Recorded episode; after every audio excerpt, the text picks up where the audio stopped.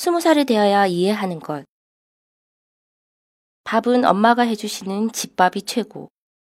그래도 교복 입고 다닐 때가 좋았던 것. 친구의 관계가 아닌 사람 사이 관계가 참 어렵고 힘들다는 것. 돈을 버는 것보다 쓰는 게 훨씬 쉽다는 것.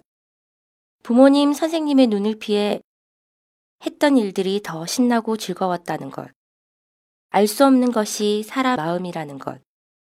지금 내 지갑 만 원짜리보다 교복 주머니 속 천 원짜리 한 장이 더 행복이라는 것. 마지막으로 더 크고 더 많고 더 자유롭고 더 편한 것이 행복 지수와 비례하지 않는다는 것.